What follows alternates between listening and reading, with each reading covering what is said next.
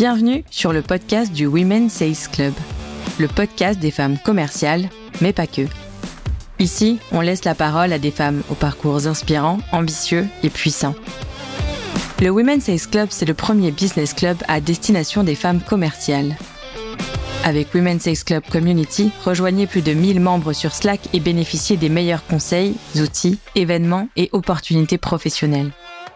Avec Women Sales Club for Executives, Prenez part à un club d'affaires privé à destination des dirigeantes commerciales avec un programme de haut niveau.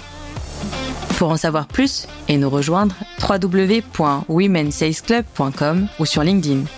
Bonne écoute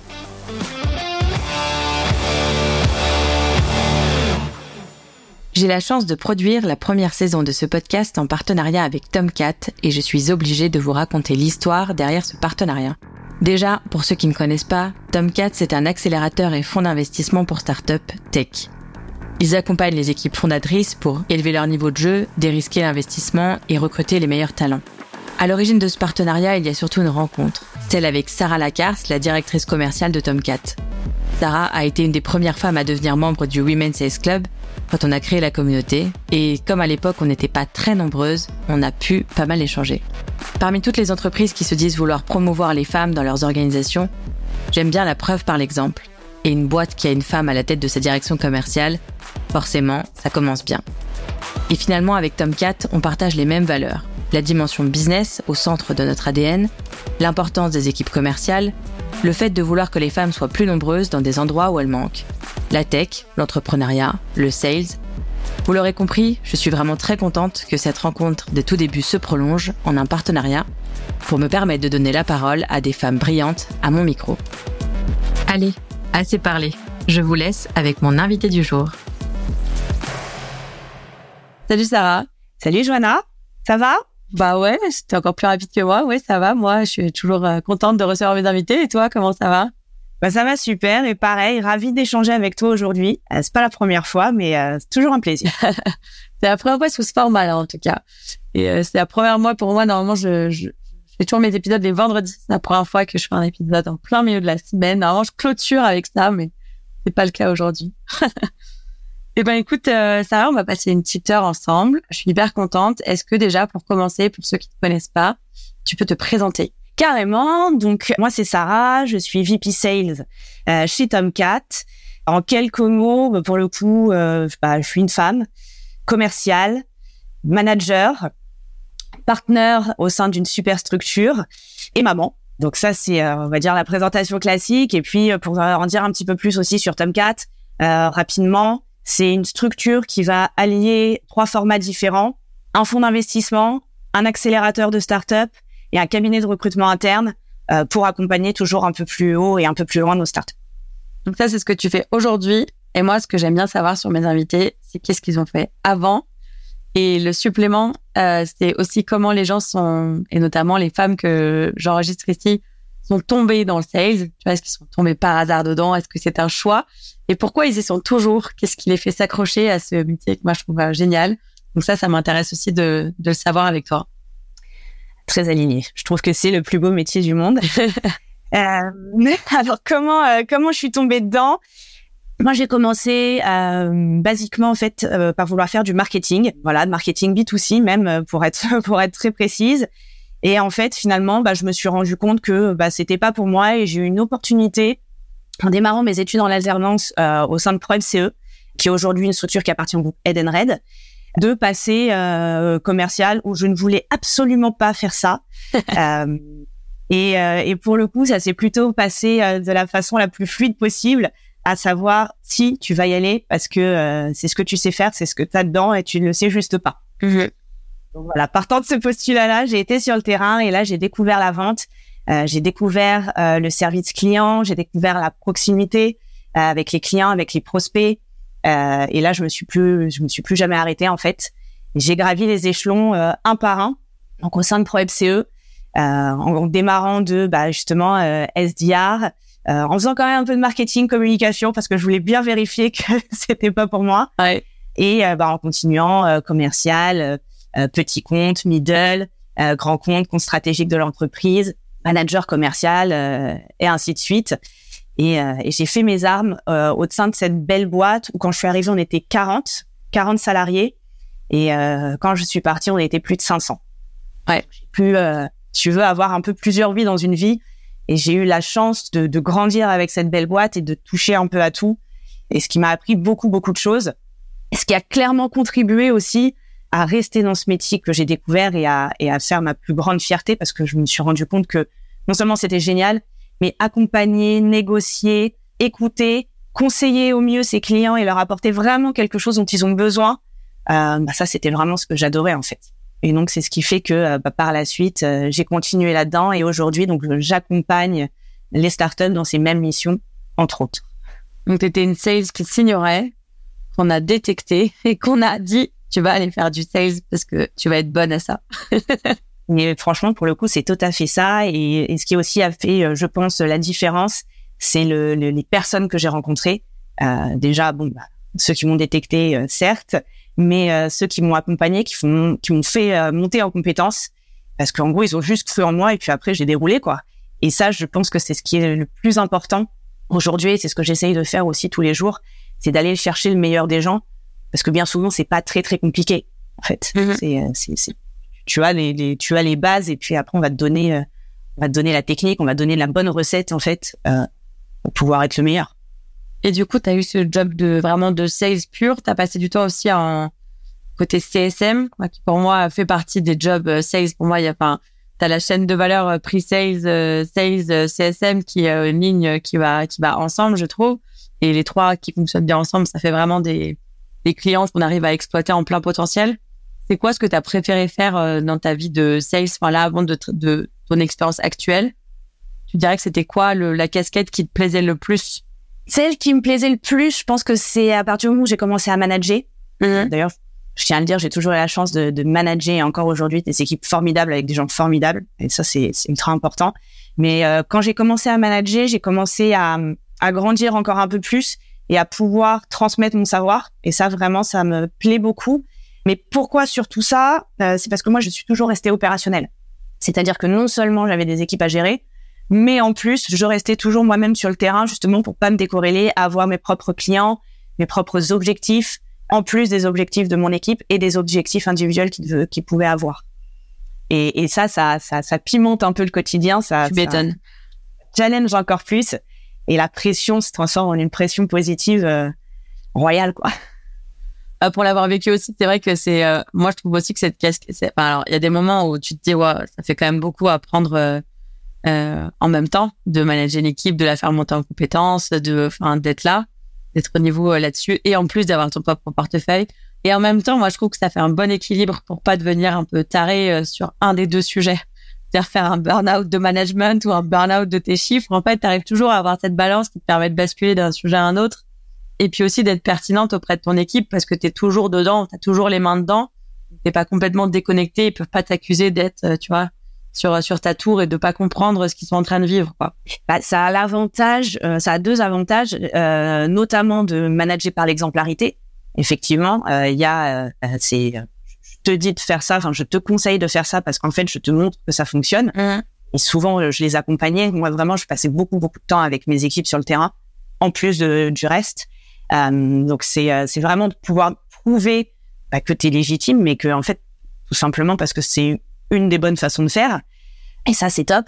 Et ça te permet de continuer à grandir parce que c'est pas parce que tu es le manager que tu rien à apprendre de ton équipe. Mmh. Et bien au contraire. Clairement. Moi, une de, un de mes carburants dans la vie, c'est ça en fait. C'est moi je me, je me nourris au contact des gens, je me nourris de ce qu'ils peuvent euh, de ce qu'ils peuvent dire, de ce qu'ils peuvent m'apprendre parce que c'est comme ça que je vais voilà, je vais processer, je vais analyser, je vais transformer et derrière je marque l'essai.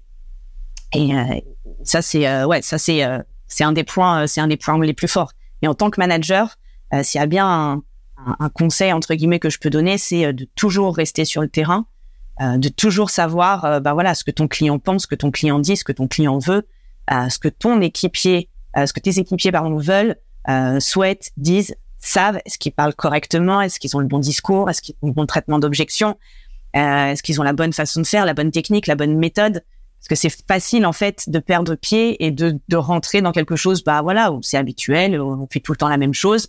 Puis à force de faire tout le temps la même chose, bah, parfois tu prends des biais un peu, un peu différents, ou tu fais moins attention à ci, à ça.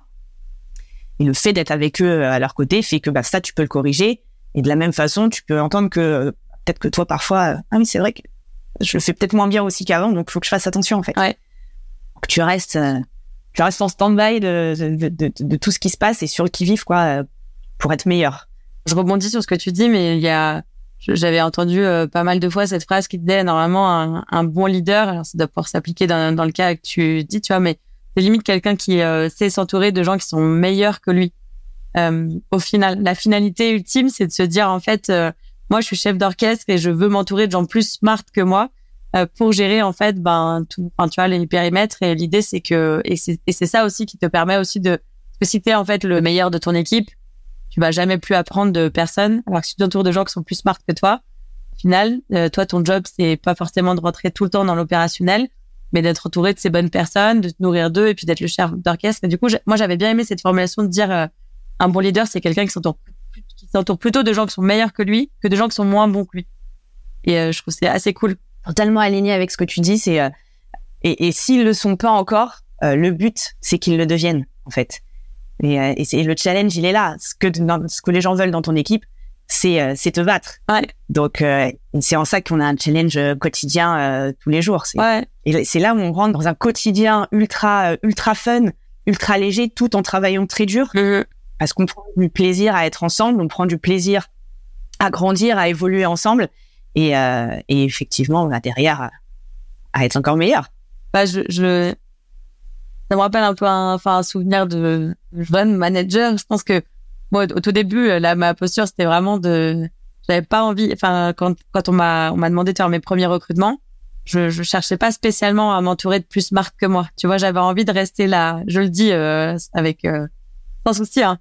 Très honnêtement, j'avais vraiment envie de recruter des gens un peu moins bons que moi pour continuer, tu vois, à, avoir ma légitimité. Et c'est, une personne à l'époque qui était vraiment plus senior que moi qui m'a appris ça qui m'a appris à me dire c'est pas ça ta finalité. Justement si tu veux continuer à monter il va falloir que tu saches t'entourer de gens qui te challenge qui te remettent en question qui te poussent à être meilleur qui te à qui tu auras toujours des choses à apporter. Mais essaye pas d'être toujours le la la the smartest girl in the room la plus intelligente de la parce que c'est pas comme ça qu'en fait tu vas évoluer, tu vas monter. C'est important que quelqu'un le dise, je trouve. Non, mais, mais, mais, mais tu as raison. Tu, tu, as, tu as raison. Et en plus, dans le recrutement, c'est encore autre chose, parce que quand tu parles de recrutement, c'est vrai que nous, on en sait aussi, on a la vision aussi recrutement qui est très forte.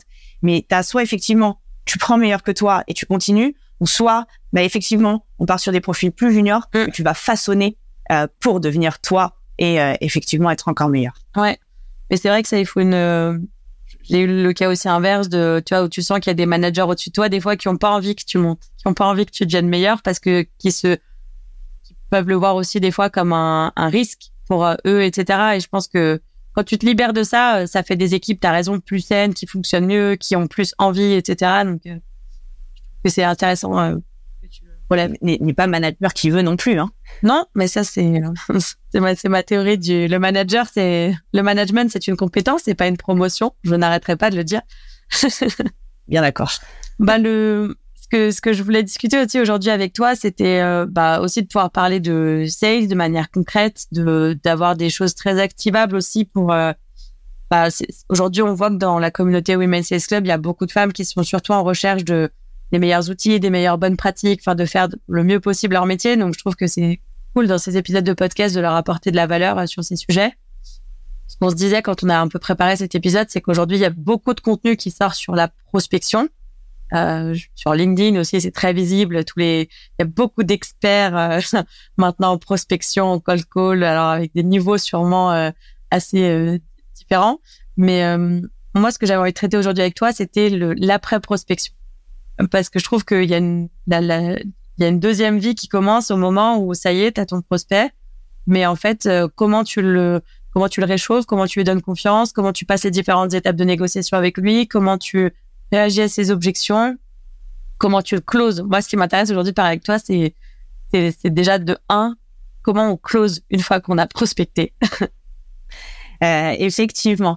Euh, bon, après le, le, le prospect, c'est le nerf de la guerre. Hein, donc la prospection, c'est ultra important et c'est ce qui va nous faire vivre. Euh, je minimise demain, pas, mais euh, j'en ai marre de parler de prospection. voilà, donc c'est effectivement très important. Et effectivement, par la suite, il faut quand même réussir à le closer, parce qu'avoir le rendez-vous, euh, c'est une chose. Faire le rendez-vous, c'en est une autre et l'acte de vente commence commence ici. Ce qu'il faut savoir, c'est que dans la partie dans la partie alors prospection une fois qu'on est en rendez-vous, c'est c'est une technique qu'on va appliquer et qui sera sensiblement la même quand on sera après côté client parce que l'idée c'est que c'est qu'un client devienne un un client un peu plus qu'un client juste qui est là et qui reconduit sur la même offre, euh, mais qui soit celui qu'on puisse obséler et, et, qui va rester avec nous.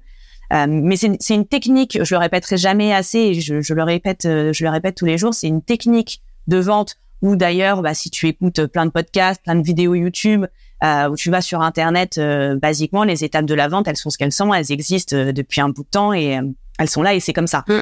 Mais tout le monde sait ce que c'est et comment faut le faire mais tout le monde ne sait pas forcément comment le faire et de quelle façon le faire au mieux. On t'expliquera toujours que euh, ok d'accord, euh, il y a un icebreaker, euh, je vais te présenter, je vais aller sur sur ma plateforme, je te présente mon offre. ok, là déjà on, on, a loupé beaucoup de choses parce que si tu ne cherches pas à comprendre ton client, si tu ne lui poses que des questions qui sont orientées sur ce qui t'intéresse toi, à savoir les, les, les, réponses que tu vas attendre pour proposer uniquement ton produit et que tu t'intéresses pas un peu plus à lui, bon bah là on va avoir plus de mal à le à le closer. Si tu ne euh, le, le replaces pas dans son dans son processus de décision, bah c'est pareil, on va avoir un peu plus de mal à le closer. Si tu ne euh, n'as pas une présentation commerciale détaillée euh, que tu vas pouvoir lui présenter parce que tu comprends c'est un peu trop scolaire, parce que tu comprends ça le saoule, il a pas le temps, parce que tu comprends, enfin voilà, il y a toujours plein de super bonnes raisons de pas faire les choses correctement. Bah en attendant, si on le fait pas correctement, bah, closer derrière ton client, c'est plutôt compliqué. La présentation commerciale, en l'occurrence, elle a, elle a un rôle très important. Elle a un rôle de d'asseoir ta crédibilité, d'asseoir ta légitimité et de d'expliquer au client euh, pas pour quelle raison il doit s'équiper de ta solution, mais pour quelle raison il doit travailler avec toi. Doit travailler avec toi en tant que personne, il doit travailler avec toi en tant qu'entreprise, et que tu commences à faire la différence entre euh, est-ce que je m'équipe, est-ce que je travaille avec un concurrent, ou est-ce que je gère en interne? Et, et, tout ça, ça se, ça se gère et c'est ultra important. Et donc voilà, tu vas lui expliquer tout ça et seulement derrière, une fois que tu lui as mis, euh, tu lui as vendu du rêve, tu lui as expliqué tout ça, bah derrière tu closes en mettant des paillettes dans les yeux et en lui présentant effectivement la démo dans les, dans les, dans les, un peu plus dans les détails. Et si tu fais pas les choses dans l'ordre, bah c'est beaucoup plus compliqué. Tu peux sortir tes rames et tu peux essayer de t'amuser. Euh, oui, euh, on se rappelle euh, je vous rappelle dans deux jours, c'est ça, hein, c'est ça qu'on s'est dit. Ok.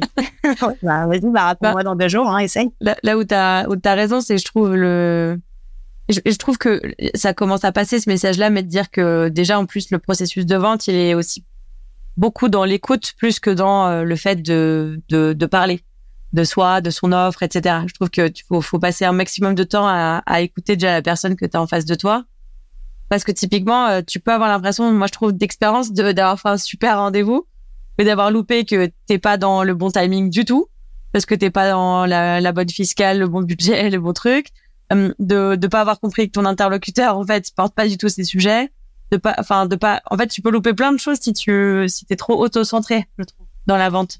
C'est ça, tu, tu, tu es obligé de, de t'intéresser à la personne qui est en face de toi. La vente, c'est de l'humain avant tout, en fait. On peut avoir les meilleurs skills, euh, penser à tout, savoir rebondir, connaître son, son produit à la perfection.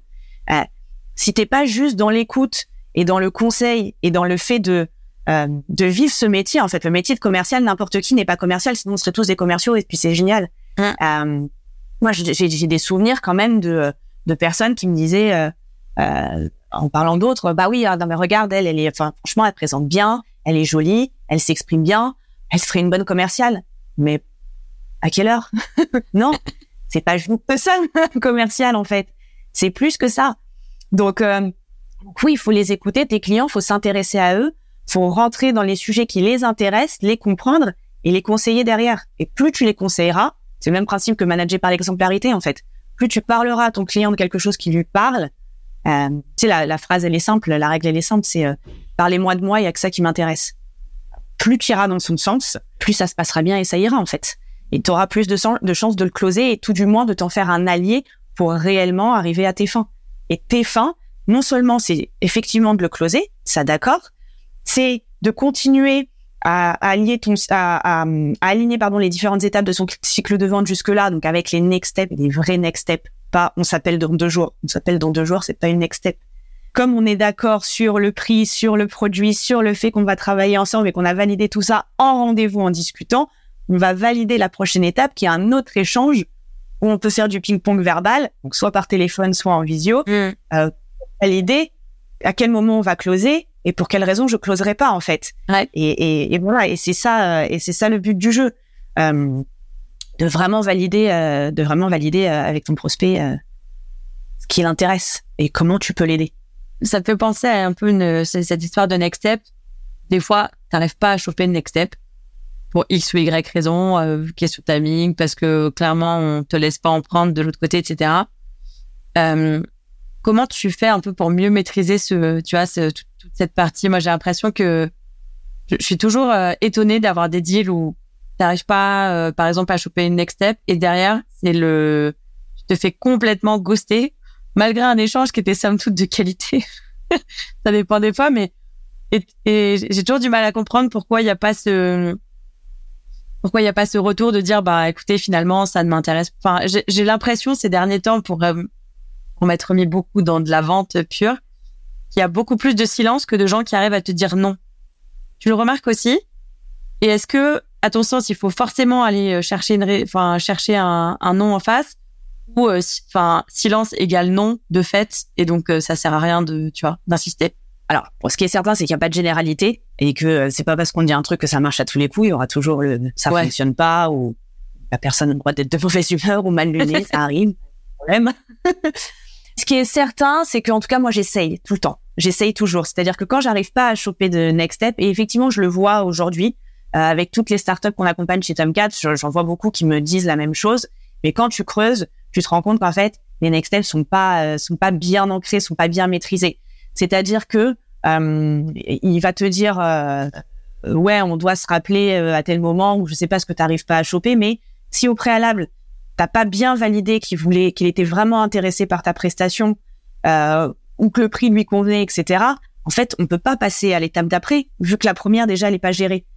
Et quand je dis gérer, je dis euh, ça, ça, ça sous-entend de ok, euh, ce que tu m'expliques, Johanna, c'est très bien, ton produit est très bien, il y a pas de souci, mais quand tu dis bah ok donc on peut y aller oui mais non tu comprends machin. donc en fait il faut lever la vraie objection et il faut aller la chercher et c'est ouais. pas forcément un non en objection c'est explique-moi juste euh, quel est le quel est ton souci? Je vois bien qu'il y a un souci et plus tu t'intéresseras à la personne plus tu t'es intéressé à lui au préalable mmh. en fait plus déjà aura confiance en toi et, et il se dira ok elle veut pas me vendre quelque chose Joanna elle veut elle veut qu'on discute ensemble elle veut me comprendre et bien évidemment qu'elle veut me vendre quelque chose mais quelque chose qui est utile pour moi en fait et pas vendre pour vendre. Vendre parce que t'es convaincu que tu vas l'aider, parce mmh. que tu lui as expliqué pendant une heure que c'était ça que tu voulais faire. C'est pour ça que moi, ils me font tous rire quand ils me disent non mais alors, on prend juste un rendez-vous d'un quart d'heure, hein, euh, une petite visio, euh, 20 minutes, euh, je vous montre, je vous montre l'outil. Mais en fait, qu'est-ce que tu veux vendre en 15 minutes ou en 20 minutes et encore plus par visio? Bah rien, c'est clair. Rien, à part lui dire euh, comment tu t'appelles, ce que tu fais et lui montrer trois écrans. Et donc oui, va chercher une next step après ça, va chercher une validation, va convaincre la personne que c'est avec toi qu'elle doit qu'elle doit bosser, mmh. franchement t'es balèze. Donc euh, ah. donc en, en, général, il y a toujours quelque chose qui a pas été très bien fait avant. Et, et moi ça tu vois typiquement c'est vraiment quelque chose que j'ai beaucoup analysé encore plus aujourd'hui tu vois avec ouais. les avec que t'as de recording etc. Tu peux le faire, c'est tu peux regarder ok qu'est-ce que j'ai bien fait, qu'est-ce que j'ai mal fait, comment j'aurais dû le faire. Mmh. Bon à l'époque ça s'appelait accompagner les gens en rendez-vous et écouter ce qu'ils disent et prendre des notes. Euh, mais là, tu peux, tu peux, tu peux même faire ça en asynchrone, donc c'est pratique. Mais en vrai, la vente, c'est, moi je dis, c'est faire du 2023 avec du vieux. C'est-à-dire que la technique, la façon de faire, le comment on fait, ça n'a pas changé, ça ne changera pas. Les basiques sont là. Ouais. Par contre, se servir de tous les outils, de tout ce qu'on a aujourd'hui pour euh, optimiser, aller plus vite, automatiser, etc. Très bien. Mais euh, on m'explique pas que euh, une démo, euh, ça se fait en 15 minutes euh, en visio en montrant euh, trois écrans d'un truc. Euh. Non, je pense que c'est la peur de déranger. Euh, le, euh, je peux vous prendre juste 15 minutes, juste, enfin, tu vois, je pense que c'est la peur de déranger de d'assumer le fait que tu as besoin d'une vraie heure ou d'un vrai trois quarts d'heure ou d'un, tu vois, pour présenter correctement ton ton produit, ton service, pour avoir le temps de creuser, de t'intéresser à la personne, de, etc. Je pense que je pense que c'est sûrement lié à ça. Mais là, je te parle vraiment de trucs où tu vois, t'as validé que tu vois c'était intéressant, que, enfin, tu vois, et que du jour au lendemain, tu te fais ghoster et, moi, j'ai vraiment tendance à être un peu un chien avec son os et à aller chercher le non. Parce que j'aime pas le l'absence de réponse du tout. Et il y a pas longtemps, il y a quelqu'un euh, de très bon conseil qui m'a dit souvent, Johanna, un silence est un non. Et les gens n'aiment pas être forcés de dire euh, euh, non. Enfin, tu vois, frontalement. Alors, s'ils ont pas envie de le faire, ils ont pas envie que tu les forces à le faire et de te faire une réponse frontale. J'ai mis du temps à, tu vois, à me remettre de ce truc-là et à me dire, OK, il y a des moments juste, il faut que je let it go. ouais, après, il y a, y, a, y a non et non et il y a, il y a aller chercher quelque chose, mais peut-être que c'est pas un non que tu dois aller chercher, mais c'est plus euh, un, euh, en, projetant ton client, c'est, euh, OK, ça te va, bah, quand est-ce qu'on le fait, comment ça va se passer, comment tu vois les choses, en fonction de ta vision, etc. Ça serait bien qu'on le fasse comme ci, comme ça. Et le fait de projeter ton client vers ce que vous vous êtes dit et qu'il a validé, fait que tu vas plus l'embarquer avec toi et que euh, le, le, fait de ne pas te répondre ou de pas avoir de réponse, tu pourras légitimement juste lui dire, bah on s'était mis d'accord là-dessus en fait et enfin voilà s'il y a s'il y a s'il y a un problème, enfin dis-le moi et on peut ne pas le faire ou on peut se dire, euh, moi tu vois, je, à ce moment-là j'ai plus tendance à à donner la réponse négative à sa place. S'il y a un problème, dis-le moi et je, je pourrais euh, je pourrais gérer, je pourrais l'accepter, il y a pas de problème. Et même tu rentres dans une dans un autre dans une autre relation avec cette personne-là. Je l'ai fait quelques fois ça, ces derniers temps. Le mail de rupture où je dis bon bah en gros je, je suppose qu'on on n'y va pas, euh, c'est pas c'est pas grave, c'est très cool de se, de s'échanger d'échanger ensemble. Et là j'ai j'ai pris quelques réponses parce qu'en fait le fait de dire bon ok bah fine, suis-moi je te fuis, suis-moi je te suis, genre ça, ça marchait quoi. C'est je, je comprends que non, j'aurais bien aimé que tu me le dises, c'est pas le cas. Et moi si tu veux j'ai même souvent tendance à en rajouter un peu parce que je le pense mais euh, j'ai aimé échanger avec toi, j'ai appris quand même des choses. Euh, et bon, après, alors si tu veux pousser, tu peux aussi avoir le petit truc de mais pas de peut-être fait quelque chose qu'il fallait pas, désolé. Ouais, non, mais, c'est euh, ce qui est possible des fois. Peut-être que je, suis passée à côté d'un truc. Enfin, pas de pas de problème quoi. Ça réouvre le débat euh, en général, ou alors euh, la réponse que potentiellement tu peux avoir, c'est, enfin désolé, en fait j'étais j'étais sous l'eau. Oui, t'as raison, on va rééchanger. Mmh. Ouais, ça ça ça arrive aussi. Ouais. Mais c'est vrai que le je trouve que le, le, le, le ghostage dans le, dans le, dans le monde du sales, tu, ça t'arrive quand même énormément. Alors, et pas que au stade de prospection, euh, aussi au stade d'après où des fois tu penses qu'un truc part bien et en fait, du jour au lendemain, il se passe plus rien. Et, et en fait, vu que t'as même pas le feedback pour savoir ce qui s'est passé, je trouve que c'est, c'est dur de, de, de, de, continuer à progresser si tu ne sais même pas ce qui s'est passé. C'est-à-dire que je trouve que le message que j'aimerais passer dans ce podcast aujourd'hui, à tous ceux qui font des deals avec des commerciaux, faites-leur un feedback, même quand c'était nul. Enfin, justement pour que ça n'arrive plus en fait, et d'expliquer au moins aux gens pourquoi euh, ça s'arrête là à ce moment-là. Qu'est-ce qui s'est passé Est-ce que c'est de l'interne Est-ce que c'est du sales Est-ce que à quelle étape ça s'est passé quelque chose Comme ça, c'est ça plus simple quoi. Ouais, mais, ça, faut pas hésiter à le demander, tu vois. Ouais. Moi, j'hésite pas à demander et à dire, bah, enfin, enfin, si tu n'es pas convaincu ou si tu me dis non ou si tu me dis pas non parce que je sens bien qu'il y a un problème, c'est que c'est moi qui ai fait quelque chose qui n'était pas euh, correct ou que je t'ai mal expliqué ou que j'ai mal argumenté ou que je t'ai mal présenté. Parce que ce que je te proposer va forcément changer ta vie. Tu en as besoin. Parce que je te rappelle quand même qu'on est en rendez-vous. Donc si on est en rendez-vous, c'est que l'intérêt était là. Si l'intérêt c'est que t'as pas pris le rendez-vous juste parce que j'étais sympa et j'avais un joli sourire. Non. Tu vois, c'est tout le même débat. Euh, commercial, c'est pas ça. Donc il y a un intérêt. Mais par contre, un moment, j'ai, j'ai péché, il y a un truc que j'ai mal fait ou que je t'ai mal expliqué. Et, et, et, donc, faut que tu me dises quoi que je puisse, euh, que je puisse corriger le truc. Et, et, plus tu parleras avec ton prospect, plus tu parleras avec lui. Et avec le client, c'est pareil, parce que le prospect, c'est, euh, on n'a qu'une seule chance de faire une bonne première impression, alors que le client, bah, plus du long terme, etc. Tu dois plus nurturer la relation. Mais c'est différent des deux côtés. Mais s'intéresser aux gens, en vrai, il y a que, il y a que ça qui fera la différence mais tu ne peux pas, tu ne peux pas. S'il y a bien un truc que j'ai appris en 18 ans, je suis beaucoup plus jeune que je parie. c'est, euh, c'est ne pense pas à la place de tes clients ou de tes prospects. Ne pense jamais à leur place. Ne te dis pas que c'est gagné tant que le contrat n'est pas signé. Ça n'existe pas. Contrat. On l'a eu il y a pas longtemps le cas avec Jade, donc c'est vrai. Tant que le contrat n'est pas signé, le deal n'existe pas. Effectivement. C'est ça. Et là, on parle de la fin du cycle de vente. Mais tu as la même chose en prospection. Tant que le rendez-vous n'est pas pris, il est pas pris. Tant que la présentation, la démo n'est pas faite et que t'as pas un, un oui de principe, tu l'as pas. Donc, tu dois aller chercher à chaque fois. Et c'est ça que je trouve ultra excitant dans la vente. Mm. C'est à chaque fois, c'est, ça peut être le même client, la même affaire, il se passe toujours un truc nouveau, quoi. Ouais, je suis d'accord avec toi. Ça, c'est dingue. T'as des tips pour éviter de passer à côté de, enfin, j'écoute, etc. Mais comment tu balises bien ces sujets avec ton interlocuteur pour être sûr que tu es en train de parler à la bonne personne, qu'on est bien dans le bon timing pour qu'il se passe un truc et qu'il y ait une décision qui se prenne en interne? Moi, j'ai tendance, tu vois, en début de call, à, tu, vas dire voilà ce que j'attends de ce call et voilà ce que. Mais tu vois, est-ce que toi, tu as des tips là avec 18 ans d'expérience de, de... je, je renfonce un couteau. non, je plaisante.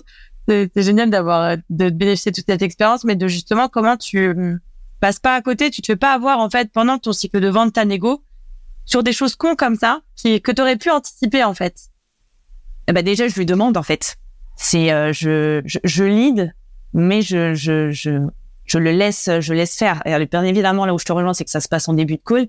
Et c'est ça quand je te dis que la découverte des besoins c'est pas uniquement euh, poser des questions pour que je puisse placer mon produit, c'est poser des questions pour savoir ben euh, ben voilà comment euh, comment ça se passe de son côté, depuis combien de temps il est dans cette entreprise, qu'est-ce qu'il a déjà mis en place euh, par rapport à son job, tu vois, qu'est-ce qu'il a déjà mis en place, est-ce qu'il a une équipe, qu'il a au-dessus de lui, tu vois, c'est ce que je veux savoir, c'est quelle position il a dans la hiérarchie, est-ce qu'il a du poids, est-ce qu'il en a pas, est-ce qu'il doit y avoir d'autres décisionnaires? Donc, le fait de m'intéresser à lui au sens large, euh, qu'est-ce qu'il veut, qu'est-ce qu'il a comme ambition, qu'est-ce qu'il a comme vision pour pour son équipe, son département, euh, en mettant en place ce projet, est-ce qu'il en a déjà mis d'autres? Est-ce qu'il a déjà mis euh, des, des plateformes, enfin des plateformes ou des, des services concurrents euh, euh, en place, qu'il en a pensé? Et en fait, toutes les réponses à toutes ces questions, c'est pas des je, je note et je dis oui, ok. C'est euh, j'en sais rien. Je rebondis quoi à chaque fois aussi pour creuser. c'est, je crois qu'il faut dire trois ou quatre fois pourquoi à une question pour avoir vraiment la réponse. Alors voilà, t'as la méthode, t'as la méthode Google et euh, vous avez cinq pourquoi moi en tête mais euh, tu as la méthode de OK, tu as mis en place ce concurrent. Alors en général, on va te demander ah bah c'est qui? Très bien. Mais ça suffit pas, c'est qui? C'est euh, c'est qui? Euh, vous l'avez mis en place combien de temps? Vous l'avez mis en place avec qui? Qu'est-ce que vous avez aimé dans la solution? Qu'est-ce que vous avez moins aimé dans la solution? Parce qu'on te dira toujours non mais moi ce que j'ai c'est génial. mon concurrent, enfin mon prestataire il est top. moi, En fait, si tu veux chercher et trouver et mettre le doigt sur quelque chose qui va pas, tu vas réussir à le faire. Si je veux la discuter avec toi et savoir trouver le truc qui va pas aujourd'hui dans ta journée, plus je vais m'intéresser à toi, plus je vais poser des questions, plus je vais le trouver. Bah, ton prospect, c'est pareil. C'est pas possible que son prestataire, il soit génial. Euh, même toi, tu sais très bien que ce que tu vends, si on veut trouver un truc euh, qui va pas, on va le trouver. Non, c'est clair. Il y a plein des choses améliorables. Et donc, c'est ça, en fait. C'est, euh, moi, les, les, tips que je peux donner, c'est non seulement s'intéresser au sens large au prospect et creuser tout ce qu'il va te dire pour le comprendre, euh, et pour pouvoir rebondir et te servir de tout ce qu'il va te dire. Que et c'est vraiment plus que plus que les généralités. Quoi. Non, non, mais c'est, euh, enfin, je pense que, euh, enfin, pense que ça vaut le coup aussi de. Et ça, c'est un autre sujet. Je pense que t'aimes bien un peu comme moi, c'est la partie objection, mais c'est d'avoir peut-être aussi un, à côté un espèce de de liste de, de tout ce que tu as besoin de savoir pour être sûr que tu vois que le deal il est bien sous contrôle et que tant que t'as pas ces infos, en gros, ça veut dire qu'il faut quand même que tu continues à creuser. Et puis que tu es aussi à côté un peu cette liste d'objections aussi que tu risques de te prendre quand toi, tu vas après passer dans la phase où toi, tu vas raconter après quel est ton produit, quel est ton service et, euh, et par rapport à ce qu'il t'a dit, comment ça pourrait euh, matcher. Euh, je trouve c'était bien. Enfin, moi, ça m'a beaucoup rassuré. Je sais pas ce que t'en penses toi d'avoir des de l'écrit à côté des, tu vois, pas mal de choses pour me reposer et avoir mes listes de courses en fait à chaque fois de, ok, en fait, Chacune des objections que j'ai, je sais répondre. Chacune des questions que j'ai besoin de poser en phase de découverte, je les ai. Mon pitch, je sais le faire en deux minutes, en dix minutes, en vingt minutes. Ça dépend du temps que le mec il va me laisser, euh, etc. Je trouve que c'est assez cool de ah. formaliser aussi tout un kit de survie, euh, kit de survie à un rendez-vous commercial, quoi. C'est bien dit ça, le kit de survie. Mais, mais ouais, deux des secrets des commerciaux, c'est euh, un, euh, la préparation. Tu, tu peux pas aller en rendez-vous et juste avoir regardé vite fait son site internet et euh, savoir qui il était. C'est pas préparer un rendez-vous, ça. Mm. Préparer un rendez-vous, c'est euh, de savoir, euh, ok, tu vas voir qui, depuis combien de temps il est à ce poste, où il va, ce qu'il fait, pense, est-ce qu'il y a un site internet, est-ce qu'il y a des infos? Un rendez-vous, ça se prépare, ça se prépare réellement pour pouvoir argumenter, pour pouvoir pour pouvoir échanger. Donc, tu as la préparation et de deux, c'est effectivement préparation du rendez-vous et de deux, c'est avoir, alors moi j'appelle pas ça un playbook, mais un kit de survie, euh, je trouve que ça porte super son nom. Euh, avec toutes les startups qui entrent chez Tomcat, je leur fais bosser ça. Et, on, et, et le playbook, c'est un peu la base. Euh, parce que toi, t'as peut-être tout dans ta tête, c'est génial, mais c'est ta tête à toi que t'emmèneras euh, dans toutes tes expériences. Euh, c'est parfait. Mais sauf que quand tu vas recruter des nouveaux, quand tu vas vouloir euh, aller plus loin et faire évoluer ta proposition de valeur, faire évoluer ton discours, faire évoluer avec des nouvelles objections, des nouveaux concurrents, etc. Le fait d'avoir un écrit, effectivement, non seulement ça peut être rassurant pour certains, ça peut être utile pour d'autres au cas où le temps de se familiariser avec le discours, mais en tout cas c'est vital. Et un playbook, c'est pas juste une présentation commerciale et un discours, c'est un discours de prospection écrit, c'est le traitement des objections de prospection, c'est euh, le, le, le, discours, euh, un fil d'Ariane, moi j'appelle ça un fil d'Ariane de rendez-vous, c'est-à-dire savoir quoi dire à quel moment pour ne rien oublier. Mmh. Euh, la même chose sur la présentation commerciale, le traitement des objections euh, en closing, un benchmark de la concurrence. Tout le monde te dira oui, mais mes concurrents, je les connais. Ok, d'accord. Mais quand on va creuser sur une fonctionnalité de, de l'outil et qu'on va discuter euh, avec le prospect qui va me dire que ça c'est génial, oh, ah oui, oui, oui, bah, c'est génial. Non, en fait, la majorité du temps, ils ne les connaissent pas aussi bien que ça, leurs concurrents. Mmh. Donc, tu dois tout connaître. Et c'est pourquoi je t'ai dit, euh, n'est pas commercial qui veut en fait. C'est c'est une vraie, euh, c'est un vrai job comme n'importe lequel, euh, comme n'importe lequel des jobs. Bah ouais, non, je suis, je suis, je trouve que ça change un peu euh, là cette image-là, mais je suis, je suis d'accord avec toi. Ce qui est intéressant aussi comme sujet, je trouve, c'est le, une fois que normalement t'as fait super bien ton job, on va dire que tu arrives au closing, ça y est, ton prospect est un client. Et après, je trouve que la phase qui devient intéressante aussi, puisqu'il n'y a pas que des profils chasseurs dans les équipes, il y a aussi des gens qui aiment bien faire grandir les comptes, qui aiment bien euh, mener des relations sur le long terme. Moi, typiquement, team, euh, les relations commerciales, c'est vraiment des, tu vois, c'est, c'est un vrai marathon, c'est-à-dire que tu es en train de construire un truc pour plusieurs années, généralement avec les avec les gens, faut pas essayer de chercher à faire des quick wins, il faut essayer vraiment de te dire comment ça va m'apporter sur le long terme et comment on va construire sur le long terme. Et ça, ça m'intéressait de t'entendre aussi un peu là-bas. Là, là-bas, là-dessus. Là-bas, c'est bien aussi, si tu veux, vous pouvez y aller, mais là-dessus, c'est... Ouais. J'ai un peu la crève, comme ça s'entend, je pense que ça arrive jusqu'à mes neurones. Et du coup, euh, on dit souvent que, ouais, il y a, y a, un potentiel, enfin, le, potentiel entre ce que signe ton client quand il arrive chez toi et ce qu'il est capable de, d'avoir comme valeur euh, finale si tu travailles bien ton compte est assez énorme. Euh, c'est une partie aussi ça que t'aimais, enfin que t'aimais bien dans tes jobs euh, où t'avais cette casquette plus CSM de faire grandir tes comptes et, comment en fait on tire le plein potentiel d'un compte? Je parle à la fois de mapping, c'est-à-dire comment j'oublie personne et comment tu vois je tire mon compte dans tous les sens, et aussi de euh, bah, comment la relation, comment la qualité de la relation va influer sur le fait que tu tires le plein potentiel de ton. En admettant que tu as un service et un produit qui marche, pas trop mal. Alors, ça, effectivement, c'est mieux. Euh, après, si tu veux qu'on pousse le vice, euh, au début, chez Tomcat, on, on vendait euh, sur PowerPoint et le produit était euh, c'est bancal. Ouais, comme pas mal de boîtes. Merci ce qui était euh, ce qui était vendu. Euh, C'était surtout le, le, mindset et l'état d'esprit des commerciaux qui, qui faisait la vraie la vraie différence. bon, ça c'est un autre c'est un autre débat. Effectivement, le client, c'est euh, c'est c'est un peu, euh, enfin, c'est bien de l'avoir signé, c'est cool, hein, mais euh, ce qu'on veut, c'est avoir une vente propre, avoir un client satisfait et un client surtout qui reste, et encore plus un client qui te rachète des prestations ou d'autres choses ou, ou, qui reste, enfin, qui signe avec toi sur plus long terme. On est d'accord. comment comment ça se passait? Ça se passait pour le coup très simplement. Hein, déjà, il y a, y a juste un truc sur lequel je veux je veux insister, c'est que euh, aujourd'hui, donc on dit CSM, euh, super, mais dans CSM, on a tendance à, à, fourrer plein de choses et que naturellement, le CSM, on va plus lui donner une casquette euh, care, euh, donc euh, voilà, satisfaction, enfin chouchoutage du client, répondre à tes questions, etc. limite support technique. Or, le CSM aujourd'hui, c'est un commercial, c'est un commercial de la même la même trempe que le chasseur. Juste qu'il y en a un qui est sur le prospect, l'autre qui est sur les clients. Ouais. Et, et ça, c'est, euh, c'est, c'est ultra, euh, c'est ultra important parce que tu crées une relation, tu noues une relation.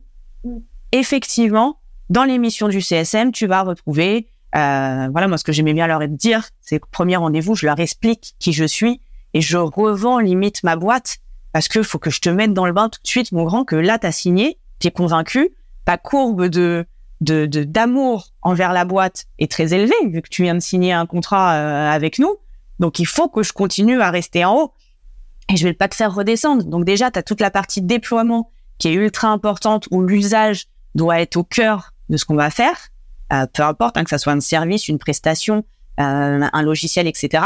Et après, tu as euh, comment je fais en sorte que tu t'en serves, que tu t'en serves correctement, que tu utilises la prestation que tu as achetée euh, euh, dans, dans, toute sa dans toute sa grandeur, dans toute son envergure. Euh, comment tu vas me ramener potentiellement de nouveaux clients? Parce que bah c'est quand même ça va être quand même le, le meilleur client prescripteur, c'est un client qui utilise. Euh, et comment je vais pouvoir te vendre d'autres choses? Parce que dans mes missions, mon job c'est de te présenter les nouveaux produits de la boîte, c'est de te présenter les nouvelles fonctionnalités, les nouvelles offres, etc. Et si ça dès le départ c'est clair, pareil, c'est en fait c'est une découverte des besoins, mais euh, c'est c'est une, une suggestion des besoins que tu vas faire à ton client. Mm. Tu vas tout de suite lui dire de OK, moi tu vas m'identifier, je vais être ta nouvelle meilleure amie, on va être copains tu auras un problème sur ce que tu as acheté ou quoi que ce soit, tu m'appelles, tu seras content, tu m'appelles, pas que quand t'es pas content, d'accord Parce que ça va être vraiment cool notre relation. Et moi en plus, je vais venir régulièrement pour voir comment tu t'en sers, etc. Donc je vais régler tes tes soucis ou tes besoins ou tes attentes tout de suite sur ce dont tu as besoin, mais je vais aussi en profiter pour t'expliquer le reste, comment on le fait et comment on va optimiser ça. Mm. Et quand je parle de préparation, bah sur les clients, c'est pareil en, en pire. Se préparer avant un, un rendez-vous client, c'est regarder comment il se sert de ton outil ou de ta prestation, comment il l'utilise, ce qu'il en retire, là où il est content, là où il est pas content, ce qui marche bien, ce qui marche pas bien, les retours qu'il a fait, les appels qu'il a fait, les mails qu'il a fait, et toujours avoir en tête. Moi, je fonctionnais euh, comme ça, tu vois, en mode euh, mode un peu type, si tu veux. Euh, je préparais toujours en plus trois produits, prestations, trois choses que je pouvais potentiellement lui vendre. Mm. Donc, est-ce que c'est une reconduite à l'identique Est-ce que c'est pas la, la même prestation? Est-ce que c'est une autre? Est-ce que c'est une nouvelle fonctionnalité? Est-ce que tu veux Peu importe. Parce que si j'en place trois, bah, j'ai quand même plus de chances d'en signer un sur trois que zéro sur rien. Et en fait, tu sèmes des graines. Tu sèmes des graines parce que tu as analysé son besoin, tu as confirmé son besoin pendant le rendez-vous parce que redécouverte des besoins, parce que c'est pas parce que c'est un client qu'il a pas de besoin, parce que son besoin, il va évoluer tout le temps. Et c'est en ça, tu vois, faut pas qu'on oublie euh, un peu les règles euh, de base de la technique de vente, parce que tu es quand même en vente, c'est pas parce que tu es en CSM que tu l'es pas. Donc découverte des besoins et tu poses en fait tes euh, tes jalons et ce qui fait que ça te donnera encore plus de légitimité la prochaine fois quand tu iras le revoir si toutefois il t'a pas signé un truc ou quoi parce que ah, on se l'était dit. Tu m'avais dit non non, t'inquiète pas, euh, je vais gérer tout seul. Oui, bah force est de constater que t'as pas géré tout seul. Tu vois? Et c'est ça en fait le truc, c'est euh, euh, je te parle, je discute avec toi et euh, derrière je, je pourrais te closer. Donc finalement c'est à peu près la même chose, mais juste fait différemment. Et, et pour la partie, euh, enfin pour le fait de savoir est-ce que j'ai la bonne personne, est-ce que j'ai pas la bonne personne, ou comment mapper un client, c'est que ouais tu dois t'immiscer partout. Et, et euh, aujourd'hui avec la visio c'est un peu plus dur. Tu, tu vois moins tes, tes prospects en physique, donc tu crées des liens différents, Mm. ce qui est quand même plus simple quand on se voit physiquement. Euh, mais tu as quand même plus de chances de voir tout le monde.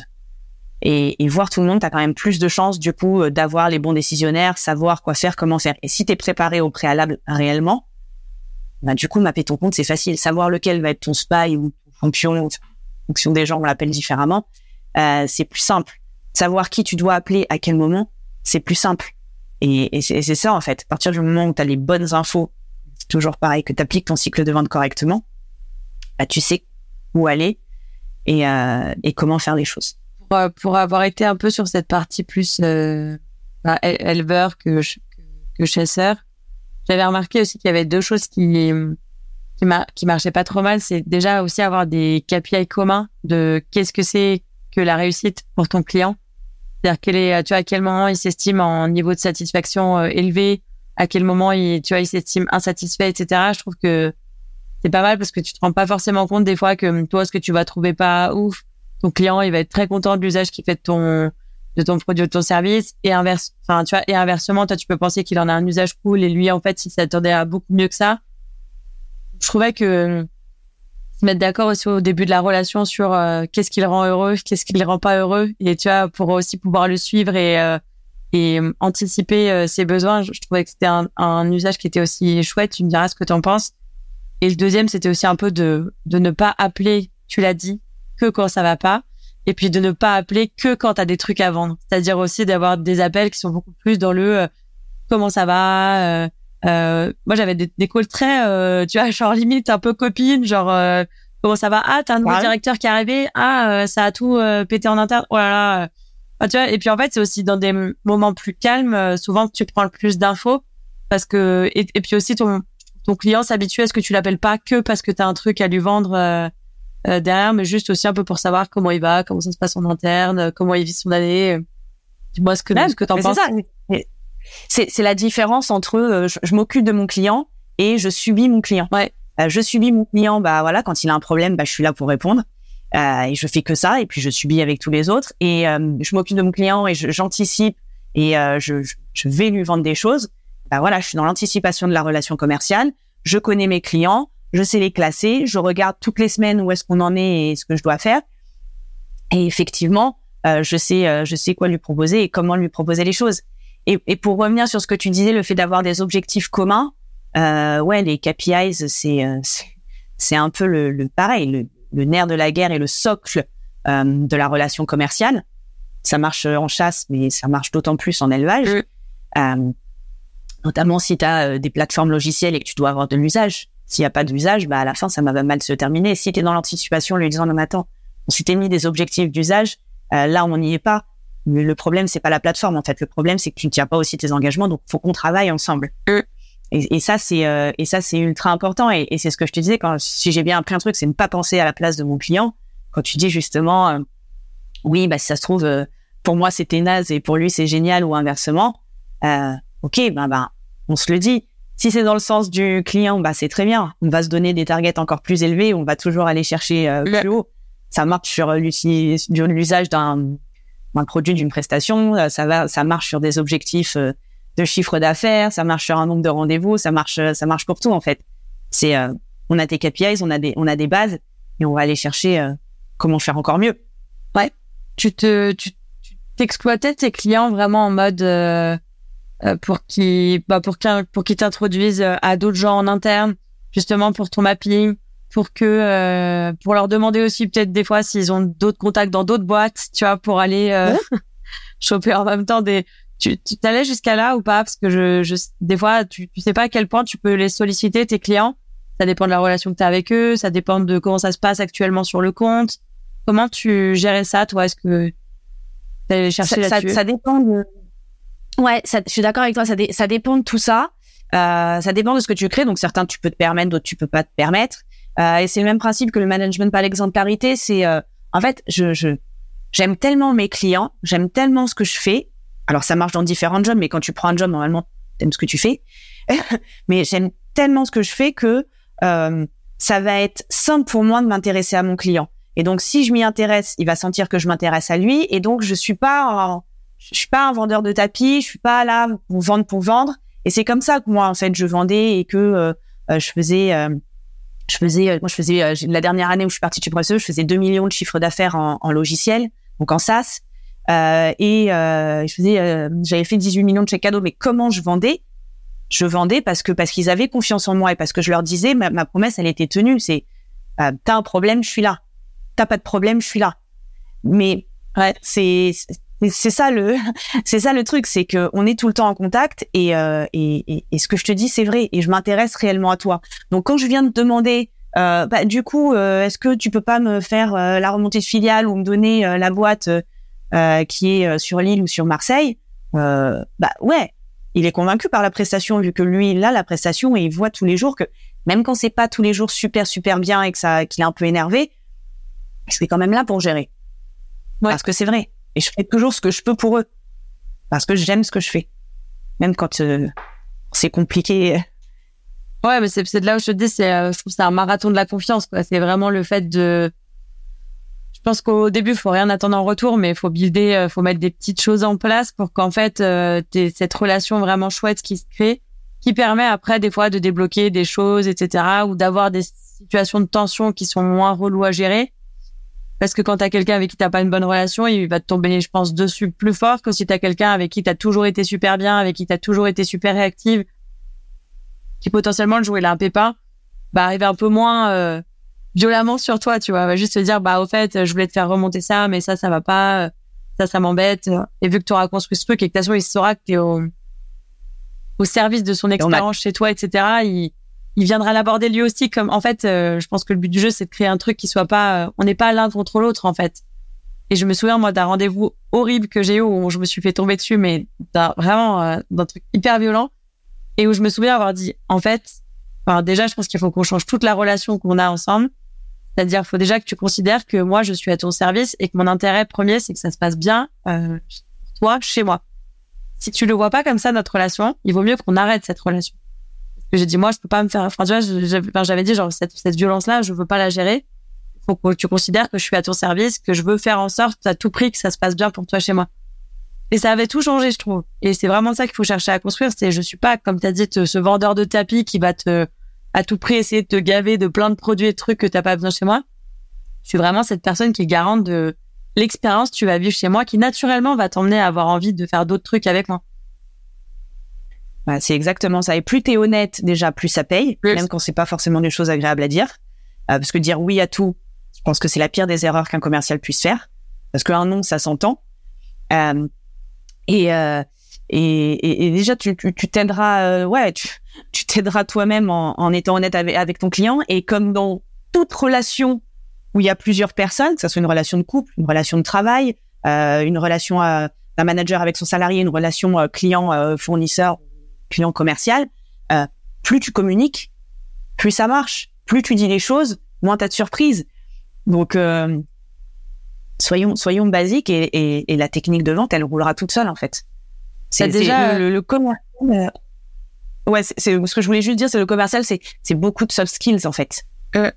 Une grosse technique, mais beaucoup de soft skills. Ah, c'est clair.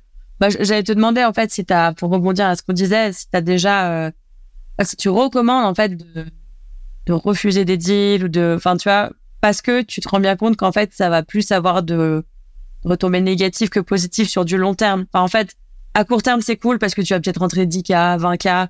Donc, quick win, t'es content parce que t'es sur tes objets et tout, c'est cool.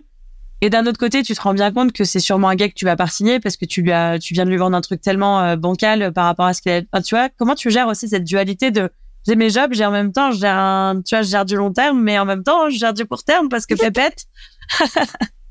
ouais. Alors, je vois beaucoup cette mode sur LinkedIn, vu que maintenant, on fait, voilà, on construit tout en public. c'est une nouvelle mode. Euh, et je vois beaucoup de, euh, voilà, j'ai refusé un client, etc. Euh, qui refuse un client Qui refuse de signer un client C'est vraiment, moi, ça me, ça me, ça me fait tomber de ma chaise. Euh, je comprends que ça peut être compliqué, mais faire une vente sale, déjà, c'est un problème. Euh, faut que ta vente, elle soit propre. Faut que tu expliques correctement les choses. Faut pas dire oui à tout, parce que si tu dis oui à tout, c'est ce qu'on disait il y a deux secondes, tu vois, ta vente, elle va pas être bonne. Donc, tu mm. peux très bien essayer de lui vendre un truc en étant correct, en lui expliquant, mais là, tu veux ça, mais je vais pas pouvoir te donner ça, etc., etc., et que tu construis ta vente. Donc, tu essayes de la faire la plus, euh, la plus saine et la plus correcte possible. Euh, tu, tu le préviens aussi de, t'as demandé ça, j'ai dit qu'on pouvait le faire comme ça, dit que ça, ça allait pas être possible. Tu veux qu'on y aille quand même. Sois conscient de ce qu'on est en train de se dire, tu vois. Donc, encore une fois, le fait de parler à ton client fait qu'on part sur une relation saine. Si derrière, après, il est, il est pas content, bon, bah, voilà, au moins, on s'était dit les choses et on a mis les choses à plat. Et pareil, euh, se dire, euh, c'est un client toxique ou euh, non, j'ai la plus grande, la plus belle chose que j'ai faite aujourd'hui, c'est de dire non à ce client. bon, bah, c'est déjà d'une part, c'était à l'abri de l'argent, grand bien te fasse. deuxièmement, parle d'un client. Mm. Donc, potentiellement un prescripteur possible pour toi et pour tes futurs prospects, quelqu'un qui va continuer à valoriser, à augmenter ta notoriété, euh, parce que tu ne sais pas, peut-être que demain il sera très très content, et en général ça se passe souvent comme ça. Et là, tu es en train d'anticiper quelque chose qui potentiellement va pas se passer ou va se passer. Alors moi, ça fait trop d'incertitude dans ma vie en fait, si tu veux. Ouais. Attendons que ça se passe euh, avant de prendre une décision. Mais c'est pas, c'est on prend l'argent, on s'est mis d'accord avec le client, on a expliqué, on s'est mis d'accord. Mm. C'est très sain comme relation. Soit ça mène à quelque chose de positif, soit ça mène à quelque chose de pas positif. Et à nous de faire en sorte, à ce fameux CSM, mm. de faire en sorte de d'assainir la relation, de d'emmener ton client euh, avec toi, de lui montrer tous les autres avantages, parce que peut-être que ce petit truc est pas top, mais à côté il y a tellement d'autres trucs géniaux que en fait il va rester avec toi. Donc, non, euh, par contre, voilà. Pour le, par le warning que tu mets, c'est de dire par contre, euh, dis la vérité, quoi. Bah, dis pas que tu capable de délivrer telle fonctionnalité alors qu'elle n'existe pas ou pas encore pas très bien. alors que tu vois bien que c'est un point euh, euh, qui est hyper important pour ton client en face, etc. C'est vrai que c'est plutôt au client de d'aller refuser si une fois que tu lui as mis tous les warnings en place, il se rend compte de lui-même que c'est c'est pas complètement ce qu'il a besoin d'avoir, de faire, etc. Ouais, ou, mettons des conditions, ou mettons des clauses pour arriver à, à ce qu'il veut, etc. Enfin, soyons intelligents. Je, je, justement, le but d'un commercial, c'est de prendre tout le business qu'il peut prendre de la meilleure façon possible et, et de continuer une relation positive, en fait. Ouais. Mais euh, oui, tout fonctionne pas en trois posts LinkedIn pour avoir 50 euh, clients. Faut, ah mettre un petit peu plus. C'était vraiment la stratégie ces prochains temps, c'est dommage. Oui, bah, euh, bah, ça peut, mais tu n'iras pas très loin. Non, non, je plaisante. Euh, non, non, je plaisante, mais je trouve ce qui est intéressant aussi des fois, c'est de... En fait, ce que tu dis très bien, je trouve, depuis le début de l'épisode, c'est le fait de remettre de... Enfin, de se recentrer sur le fait que c'est un humain qui est en train de parler à un autre humain et de et de ne traiter les gens que comme ça, en disant c'est un humain que j'ai en face de moi, je vais essayer de le traiter comme si c'était un oncle un peu éloigné. Enfin, tu vois, genre, je vais faire la même chose que je ferais avec euh, n'importe qui, tu vois, enfin, dans les règles de politesse, dans la manière de présenter les choses, dans l'honnêteté que je vais y mettre, dans le, tu vois, l'accompagnement que je vais avoir. Enfin, c'est, et de se dire, ce n'est que deux humains qui essayent de faire une transaction ensemble et c'est pas beaucoup plus compliqué que, il y a des techniques, il y a des méthodes, il y a des outils, etc.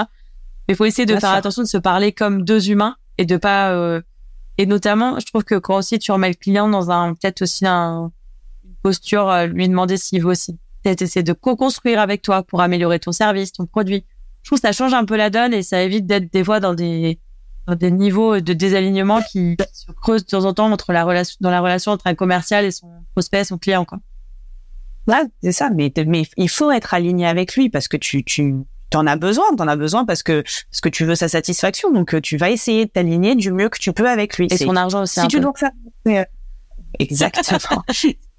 Moi, c'est ce que j'ai toujours. Si je dois faire rentrer un rond dans un carré, je vais essayer, mais parce que c'est vous et parce que j'en ai envie et parce que c'est normal. Mm. Et c'est ça mon job. Donc on va le faire, on va le faire ensemble et on va voir comment satisfaire tout le monde au passage. Mais euh, je vais pas vous satisfaire à dire euh, oui à tout ce que vous voulez alors que je sais très bien que derrière ça va pas passer. Ou alors je vais pas je vais pas faire en sorte de euh, faire un moins 50% sur le prix euh, juste parce que je, je veux signer euh, je veux signer un contrat. Je vais négocier, je vais argumenter, je vais je vais discuter avec toi. C'est bon là ça devient du jeu, mais mais voilà c'est plus t'es pro, plus plus ça fonctionne en fait. Complètement aligné. Le un peu le, le dernier sujet que ça fait, ça fait déjà un petit moment qu'on discute ensemble, ça passe super vite mais le, le, sujet que je voulais qu'on termine par aborder, c'est un peu le aujourd'hui chez Tomcat, tu vas pouvoir nous détailler, mais tu as quand même beaucoup cette casquette de euh, de coach, euh, de monter en puissance, monter en compétence, enfin tu vois, de des boîtes que vous accompagnez. Euh, est-ce, enfin, est-ce que tu peux aujourd'hui un peu nous décrire plus cette mission et le aussi le l'énergie que tu trouves et le, enfin, je sais que tu aimes beaucoup avoir cette casquette aujourd'hui et que ça te tient beaucoup à cœur ce côté euh, faire monter les gens et que pour toi, le management, tu as dit tout à l'heure, mais ça a été vraiment un choix, ça été pas euh, été chercher du management pour du management, parce que t'aimais vraiment genre pouvoir monter en puissance euh, les gens.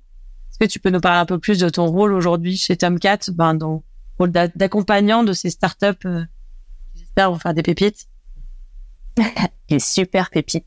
On a que des startups euh, magnifiques. Euh, ouais, alors ce rôle effectivement, il me tient beaucoup à cœur. Moi, moi chez Tomcat, juste pour remettre les choses dans leur contexte, je travaille de façon transverse euh, sur euh, nos trois axes, donc l'accélération, enfin l'accompagnement sur cette fameuse partie sales, le recrutement où on va aller leur recruter justement les meilleurs talents pour les accompagner dans leur développement et dans leur euh, dans leur scale, et la partie fonds d'investissement où on va commercialiser donc nos startups auprès de nos business angels, euh, entre autres, euh, et euh, le fait d'aller en chercher de nouveaux euh, et pour intégrer pour intégrer le fond. Et sur cette partie accompagnement, effectivement, pourquoi j'aime ça? Bon bah déjà parce qu'effectivement j'aime transmettre ce que je t'ai dit au début, mais pourquoi aussi je suis épanouie aujourd'hui, c'est parce que euh, je me rends compte que euh, le, le, chemin que j'ai et la place que j'ai aujourd'hui, euh, bah, en temps normal, je l'aurais jamais eu en fait. J'ai pas fait un top 5 école française. J'ai pas fait, euh, j'ai pas fait mes classes dans un corporate. Euh, j'ai pas fait tout ça. Et pourtant aujourd'hui, euh, je travaille au sein d'un fonds d'invest et d'un accélérateur, ce qui est très peu classique avec mon parcours. Ouais. Par contre, c'est l'exemplarité dont j'ai fait preuve et ce dont je suis capable qui fait que je suis là aujourd'hui. Pas, c'est toujours pas pour mes beaux yeux, tu vois, ça, ça marche toujours pas. Mais clair parce que aujourd'hui, je travaille avec des fondateurs de startups et ou leurs équipes, donc euh, leurs équipes commerciales. Mais je me dis que ce sont quand même des, des, des personnes qui ont l'ambition, la volonté, qui savent comment monter une boîte, qui l'ont fait, qui ont franchi le pas. Ça, c'est pas donné à tout le monde. Donc, euh, c'est pas, tu vois, c'est pas des petites personnes, quoi. C'est, c'est des gens que j'admire vraiment beaucoup. Il euh, n'y a pas un cofondateur qu'on a ici que, que, que j'admire pas. Et pouvoir me dire que je peux leur apporter quelque chose, euh, ça, ça me, ouais, ouais, ça me fait du bien, ça me plaît, et c'est une satisfaction de tous les jours. C'est le principe de voilà, j'aime mon client, pas officiellement mes clients, mais euh, c'est à peu près la même chose. Non, je vois ce que tu veux dire. Et c'est quoi le justement là, nous on a abordé pas mal de thèmes euh, trend sales aujourd'hui. C'est quoi les sujets qui reviennent le plus dans ton dans dans la part dans l'accompagnement au quotidien de ce que tu vois et qu'un peu le si tu me dis prospection, je me déconnecte. bah, tu vas te déconnecter. c'est euh, c'est justement ça qui est dingue, c'est que euh, d'ailleurs c'est ici en interne on me dit tiens mais toi t'es es commercial, tu rentres dedans, euh, prospection à fond machin. Mais c'est pas mon métier, c'est pas mon vrai métier, c'est pas celui-là. Mon vrai métier, moi, c'est c'est CSM, c'est faire de l'upsell, c'est gérer le client, c'est c'est le nurturing, c'est la relation long terme. Je me suis transformée en en, en plus chasseuse aujourd'hui parce qu'aujourd'hui c'est vraiment ce que je reprends dans les bases. Euh, c'est la prospection et l'acquisition. Parce que, bah, en général, voilà, ce sont des startups quand même plutôt early stage. Et, et ce qui est important, c'est le, c'est, c'est l'acquisition. Mais tu vois, finalement, une fois qu'on a bien bossé l'acquisition, ce qui nous prend un peu de temps quand même, parce qu'on a pas mal de jobs, mais une fois qu'on a bien bossé ça, euh, bah, en général, je vais avoir tendance à leur dire, euh, OK, et maintenant, quand ils sont clients, qu'est-ce qu'on se fait? Au-delà de, euh, je fais des câlins, je te fais des bisous et je garde mon client, euh, il faut qu'il y ait de l'usage, il faut qu'il reste, il faut qu'on leur vende des contrats, il faut qu'on les engage, pour que ce soit plus long que ce que le chasseur a signé au début. Ah oui, c'est pas bête. ah bon? Il faut faire tout ça une fois qu'ils sont signés. Voilà. Non, c'est très euh, majorité euh, acquisition et playbook, euh, c'est c'est c'est vraiment mon quotidien. Kit de survie, on peut l'appeler maintenant ou pas? Ouais, j'aime bien. Je pense que je vais le garder. Mais euh, et du coup, donc, alors, il y a cette, il y a cette casquette accélération. Donc, en fait, euh, vous rentrez des, des startups, des pépites que vous aidez à accélérer sur plein d'items. Et toi, tu as plutôt ce, cet item ben, sales, du coup. Euh, Et après, du coup, tu as cette partie dont elles ont parfois besoin ou pas, mais qui est donc la partie top 4 talent. Et là, ça m'intéressait de parler rapidement de ça avec toi parce que je, c'est un, c'est quand même un métier aujourd'hui euh, qui est, enfin, qui est assez pénurique. Tout le monde recherche les bons sales. Tout le monde demande comment trouver le bon sales. Alors, je pense qu'il n'y a pas de bon ou de mauvais sales, comme dirait l'autre, mais qu'est-ce que tu remarques aujourd'hui quand même qui sont les, les, critères communs, l'ADN commun des sales qui fonctionnent bien dans les boîtes, là, dans les startups dans lesquelles tu les envoies? Euh, alors moi déjà, ce que je pense qui est important, c'est euh, d'avoir la bonne personne aussi pour euh, avec laquelle tu vas travailler. Donc le bon manager, euh, que ce soit ton CEO, ton responsable commercial, ton collègue, peu importe. Mais voilà, les, personnes qui vont t'entourer, euh, c'est bien quand elles ont quelque chose à t'apprendre euh, réellement et que tu puisses en inspirer parce que ça, ça change, ça change tout. Après, les, le, le, ce que je recherche moi et ce que je vois en commun, euh, la majorité des, des commerciaux qu'on rencontre, du moins ceux que moi je cherche, c'est avant tout un mindset. C'est un état d'esprit. Je, je, veux des ambitieux, je veux des conquérants, je veux des mecs qui lâchent pas. Mais ça, ça veut pas dire être agressif. Tu vois, ça veut dire, ça veut dire en vouloir. Ça veut dire avoir faim. Ça veut dire que euh, un non, avant d'être un non définitif, euh, c'est un non, c'est un oui d'abord. Tu vois, je sais, j'essaye, euh, j'essaye de pas lâcher, j'essaye de l'avoir quand même, et après, je dis ok, d'accord, bon, bah, j'ai pas réussi sur ce coup-là, ne bouge pas, je reviendrai. Mais euh, mais voilà, c'est surtout un état d'esprit parce que quand tu as l'état d'esprit déjà c'est simple, enfin c'est plus simple. Euh, et euh, et après c'est quand même un petit peu, tu peux avoir la fibre, quoi. Tu peux tu peux avoir le, le pas forcément euh, la chat, pas forcément euh, le fait de, de, tu vois, de, moi quand j'ai commencé, j'étais incapable de parler en public. Euh, j'étais, j'étais, j'étais terrifiée, je devenais toute rouge. Bon, aujourd'hui ça va. Donc c'est voilà, c'est c'est vraiment quelqu'un qui a envie, qui a envie de monter en compétence, qui est résilient, qui se remet en question, qui accepte la critique, la critique constructive bien évidemment. Voilà, c'est moi je cherche plus ça. Et après, idéalement, bien évidemment, euh, quelqu'un qui est fait pour ça, qui a envie, qui, qui, qui sait parler, qui sait argumenter, qui sait s'exprimer. Voilà, tout ça, c'est important. Et après, on va le former. Ouais. Moi, je, je parle qu'un bon commercial, il se façonne, prend, il pick up chez tout le monde le meilleur et on en fait une star. D'où le, euh, bah voilà, on, continue à se former euh, un peu toute notre vie. Pour toi, le plus important aujourd'hui, c'est quand même cette partie. Les compétences, euh, ça s'acquiert. Il y a pas mal de choses qui s'acquièrent, mais le, bon mindset, quand même une espèce de petite base, petite base de résilience, petite base de, de, se faire un peu martyr. non, je plaisante, mais à peine. Mais quand même, je pense, ce caractère de conquérant et de, je vais pas prendre, enfin, je vais aussi pas prendre les choses personnellement tu vois, je vais rebondir parce que des échecs et des non et des bas, je vais m'en prendre à peu près tous les, les jours. que dis-je, toutes les heures. non, non, mais Exactement. je vois ce que tu veux dire. C'est intéressant et je suis d'accord avec toi qu'il y a de culture. Il peut y avoir euh, la bonne personne pour une boîte sera pas forcément euh, la bonne personne pour une autre boîte à compétences égales, à mindset égal, etc. Donc il y a une histoire de projet global de la boîte, euh, de culture de la boîte aussi dans laquelle débarquer. Ouais, faut qu'il match avec les autres, faut qu'il match avec euh, l'ambition, avec la vision. Euh, euh, c'est encore plus fort chez nous parce qu'il faut pas oublier que nous, euh, c'est pas nos startups, c'est pas c'est pas Doctolib, c'est pas Google, c'est pas ça. Hein. Nous, c'est des petites boîtes pour le nom par la personne, mais ça va devenir ouais. des futures futures super boîtes, des futures superstars. Des, des boîtes qui vont grandir, qui vont grossir, et les personnes. C'est pour ça qu'aussi aujourd'hui, pour ces boîtes-là, c'est vraiment des ambitieux et des carriéristes aussi qu'on veut. C'est tu vas commencer petit, mais comme la boîte dans laquelle tu, tu entres. Ouais. Par contre, va grandir avec elle, tu vas monter en compétence avec elle, tu peux avoir une belle carrière, etc. Moi, c'est mon histoire. Pro MCE, c'est, c'est l'histoire qu'on a eue. Euh, tu vois que tous les gens qui étaient chez Pro MCE au début, euh, même le management, 85% au moins des gens sont restés euh, jusqu'au rachat. Ouais.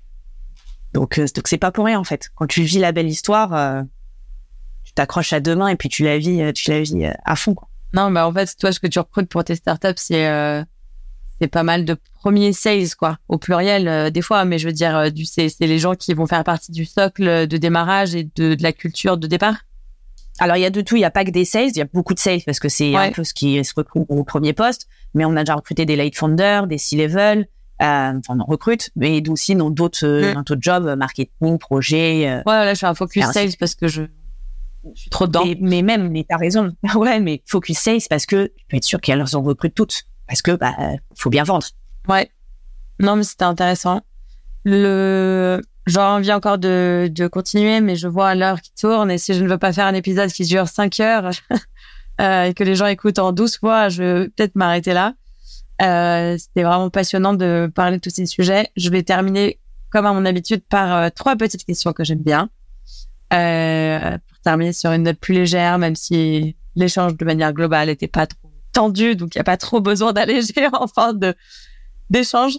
Euh, la première, c'est si tu n'avais pas été thèse aujourd'hui euh, et métier, tu vois, c'est métier d'un, tu peux pas tricher avec avec avec les métiers autour du sales. Qu'est-ce que tu aurais fait? Qu'est-ce que tu aurais pu être?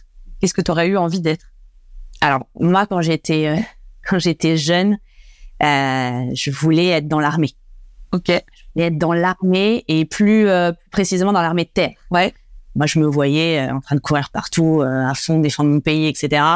Bon, sachant que courir plus de trois minutes, c'était pas possible, je me suis vite rendu compte que voilà, c'était c'était pas forcément ce qui ce qu'il me fallait. Donc j'ai abandonné, euh, j'ai abandonné l'idée euh, pour du droit. C'était pas mieux. Ouais. Donc ah, le grand écart, il m'a fallu. ouais, il m'a fallu un petit peu de temps, mais je pense que ah, j'ai voilà, je, le côté rigoureux, ouais, je rigoureux, organisé, tout ça, j'ai gardé. Tu je sais que t'es ultra sportif quand même. Euh, du coup là, tu tu joues la carte de ouais, j'ai abandonné pendant l'annonce sportive et tout. Je suis quand même plus sportif que la moyenne, si je peux me permettre quand même. de ce que j'ai vu, ouais, alors tu mens. non, pas, mais c'est pas tant que ça. mais merci. bon bah voilà.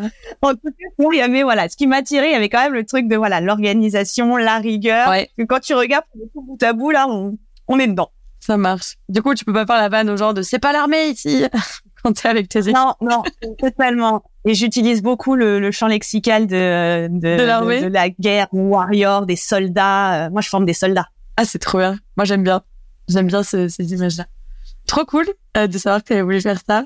La deuxième, c'est un peu quel est le conseil que tu aurais aimé recevoir quand tu as démarré et que t'as pas eu, ou alors que t'as eu et que franchement t'as pas écouté à l'époque? Euh, N'aie pas peur. N'aie pas peur, euh, n'aie peur de rien en fait. Trompe-toi, vas-y, essaye. Il y a que ceux qui n'essayent pas qui, qui n'auront rien. Euh, donc euh, donc donc vas-y, arrête de réfléchir, arrête de te dire que ça va être trop comme ci ou trop comme ça. Va. Il peut rien se passer de mal. Ouais. Il peut rien se passer de catastrophique. Il peut donc, peu importe le sujet en fait. C'est euh, au pire t'as un nom, au pire c'est pas bon, au pire ça va pas. mais mais rien qui va changer ta vie de façon définitivement grave et ouais. et l'anéantir. Maman, mais ça, ça revient beaucoup, ça se. Je suis assez d'accord avec toi. Ça me rappelle une phrase de ma maman qui dit 100% des gens qui ne qui ne jouent pas au loto ne gagneront jamais. ah, c'est pas faux. On remercie ma mère pour euh, cette expression qu'on adore. Euh, et le tout dernier, euh, toute dernière question, c'était euh, de nous parler du bâche le plus euh, sévère, mythique ou drôle que tu aies vécu en tant que sales, parce que quand même, on rigole bien, nous les sales. Ouais, on rigole bien, nous les sales. C'était à l'époque où je vivais à Lyon euh, j'ai une petite escapade lyonnaise. Et donc j'étais euh, j'étais CSM, j'avais mon portefeuille client, mais euh, mais j'avais un, très très grand secteur. C'est-à-dire que mon secteur, il allait ah. assez loin, euh, vers vers Grenoble, c'est pas très très loin de Lyon, mais et il montait vers Clermont-Ferrand aussi, tu vois. Ouais. il pouvait aller assez loin et il montait jusqu'à Besançon. Donc pour la petite pour la petite anecdote, enfin pour la petite info, Besançon-Lyon, c'est trois heures de voiture quand tout va bien, quand on roule. Donc c'est sans la petite pause essence, euh, Enco. Et donc je vais voir un client où je confirme bien évidemment mon rendez-vous avant. Puis c'est parti pour trois heures, quoi. Donc tu te lèves un petit peu tôt, ça pique un peu les yeux, mais euh, mais t'y vas. Hein. Et, et, là j'arrive.